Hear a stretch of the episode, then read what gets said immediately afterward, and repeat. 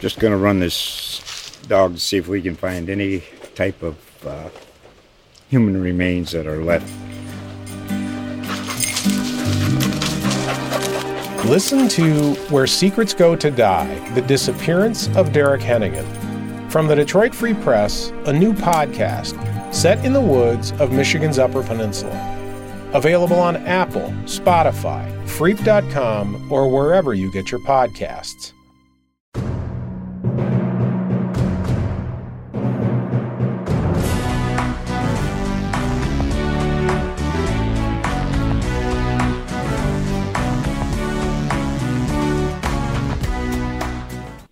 Hi everyone, Graham Couch here from the Lansing State Journal alongside my colleague Chris Solari from the Detroit Free Press. Welcome to a Talking Spartan slash Spartan Speak post-game edition after Michigan State's 31-13 win here at Rutgers, uh, which, I mean, their, their, offense was certainly more explosive than the final score and the 31 points they put up. I, I think dizzyingly prolific at times. They also made some mistakes, the sort of mistakes they really haven't made to this point this season, uh, you know, but when you're that good offensively and that dangerous and you're hitting that many big plays, three passing touchdowns of 60 yards or more, and you've got the players, the weapons they do right now, uh, you, are going to be able to survive a game against an opponent like Rutgers. Yeah, and you know, give Rutgers credit because I think defensively they were right there for a lot of that, even with those big plays. Yeah. Um, there were drives that stalled out by by Rutgers. Uh, defense stopping them. There were drives that Michigan State stalled out with play calls, with poor execution. Um, but when you have that ability to to seize the momentum with the big plays, particularly in the passing game, um, you know, if you've already got Kenneth Walker, who's kind of grinding teams down, you saw when the when a team runs a third flea flicker in four games that it's still working. That tells you how good that running back is, but it also shows that those receivers are getting separation downfield. So there was quite a bit to, to glean from this one because this may have been even with all the mistakes and there were glaring mistakes on special teams, this might have been as close to a, a, a, a I guess I don't want to say perfect, but it was close to their. It was probably their best all-around offensive performance where everything was clicking all at once. They, they were as I yes I would say they had as much, much oomph offensively as yeah. we've seen. They just and, and they can. I think there's there's value in winning games in which you make mistakes. Right, we've seen Michigan State's teams in the past where this would have, I think, really been a uh, some of the you know the way the game started, for example, where you, you come down, you have the fake uh, field goal that, that goes awry. Um, you have the decision, which I thought was peculiar. I, I didn't think they should have uh, gone for the. It was the fourth and three, the 34 yard line. They take the the five yard penalty to back them up. Then another five yard penalty, one of the many penalties on special teams that caused mistakes. And, and they cost them yards. And, and, and trying to punt it, but you're averaging even at that point they're averaging 13 point uh, some five yards per play, and it's fourth and three, and you're at the 34 yard line. Like go for it. Like that was a, that was a weird spot. So they had all these things where they weren't maximizing their opportunities, um, and it felt like you know maybe this is a day where things go wrong, and yet the offense was just that brilliant at times and the receivers. I mean, obviously, and, and Payton Thorne as a quarterback is, is is taking his game to another level in terms of just being on point, hitting guys in target with with the wideouts he has. And, the ability to respond to when Rutgers yeah. did score. I mean, you know that they, they come out of that first drive without points, and the, the fake field goal. Rutgers goes right down and scores. They answer right back um, with the first of two 63-yard touchdowns from Thorne to Nailor, and that one, you know, great execution uh, by Thorne on that one to first pump, you know, off of play action, pump fake to Reed down the line, and Reed's been his main yeah. guy coming into this week. So you know, you think that's the possible play. Well, then he also shuffled ahead to avoid the rush, yeah. and that really set up Nailor to, to get free from Trey Avery, and that's just going this way. We'll keep oh. going. Yeah. Uh, just making sure we're not going to yeah, get run yeah. over here. It is New York, New yeah, Jersey area. There's a lot of traffic, but um, there, you know, the one thing that I think that we've seen, um, you know, is Thorne's ability to be patient with his receivers, and, and Nailor just got free on that one. And then the other ones, I mean, a lot of individual effort by by both of those guys. So pretty, uh, you know, those two, I think, what 208 yards between them at, at the first half.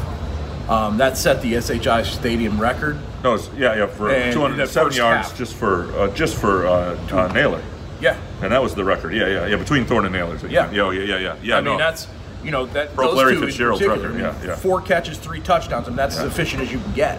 Yeah. And you know, No, I, I thought plays. You know, I thought Thorne had one. You know, you mentioned that one. Just a pocket awareness. He has that play where he Yeah. avoids the rush, feels it. You know, it's it's it's Nailor deep. I mean, that stuff is just. You know, when, you start feeling that, and like the best of Connor Cook, that's something he did very well. He felt the felt the rush, and and and you know, a sophomore making making really big plays in this game. I, you know, I thought. You know what they have in a guy like Kenneth Walker too. You're trying to salt uh, salt the game away a little bit, and he hits a 94-yard run. And, and granted, the hole there was phenomenal on the oh, offensive line, but then he makes two or three guys really missing he's up the line. That shakes the hand of. But of- the of- other of- thing that was on Nailor. that as well was not at, does he make the secondary miss, you know, in that second level, but then he runs away from it. Yeah. I mean, I, I we've talked about this before. You know, Jeremy Langford had high quality speed. I don't think he's as fast as Kenneth Walker is. I, I, Oh no, no, I, I, I think Walker might very well. I, I don't know when Michigan State's had a running back this fast. They, I don't know that they've had a trio like this ever in, in modern times. Like Yeah. you, you can go, like certainly you can have a conversation with the with the Burrises and the, you know, uh, and, and Gary Scott and Cedric Irvin and the, the best of different groups. Right here and there, they've had really good groups, but I don't think they've had a group like this that that if you went to a defensive coordinator and you know we're trying to defend them in, in a room and how you pick your poison, as Mel Tucker put it. I, I- think it's it, it's got to be incredibly frustrating, incredibly difficult, and I think this this offense, if it keeps moving like this, and if they don't make the mistakes they did today, because this could have been 48 to three out here if they didn't make some mistakes on both sides.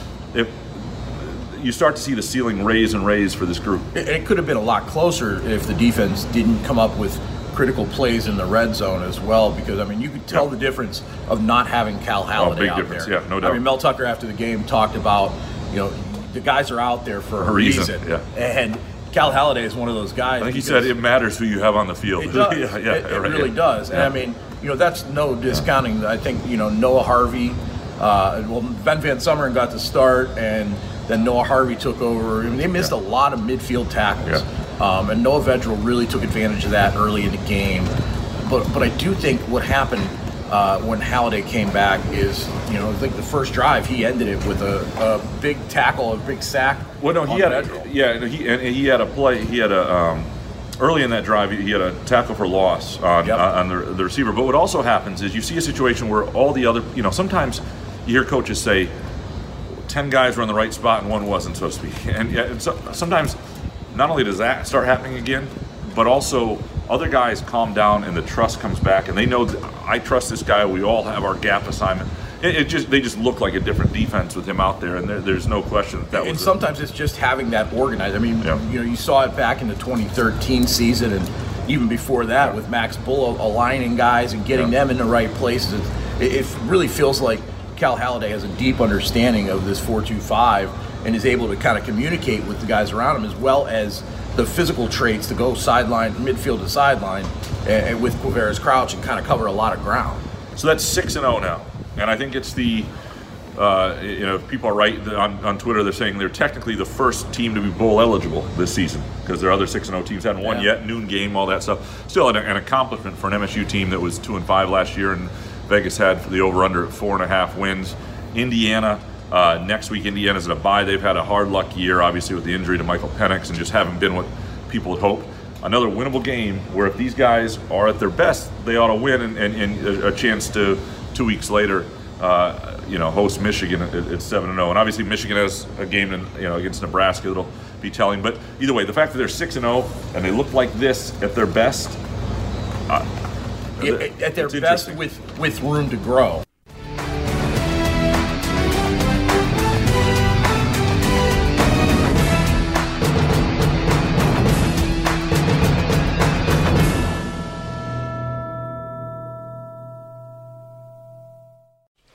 Just going to run this dog to see if we can find any type of uh, human remains that are left. Listen to Where Secrets Go to Die The Disappearance of Derek Hennigan. From the Detroit Free Press, a new podcast set in the woods of Michigan's Upper Peninsula. Available on Apple, Spotify, Freep.com, or wherever you get your podcasts.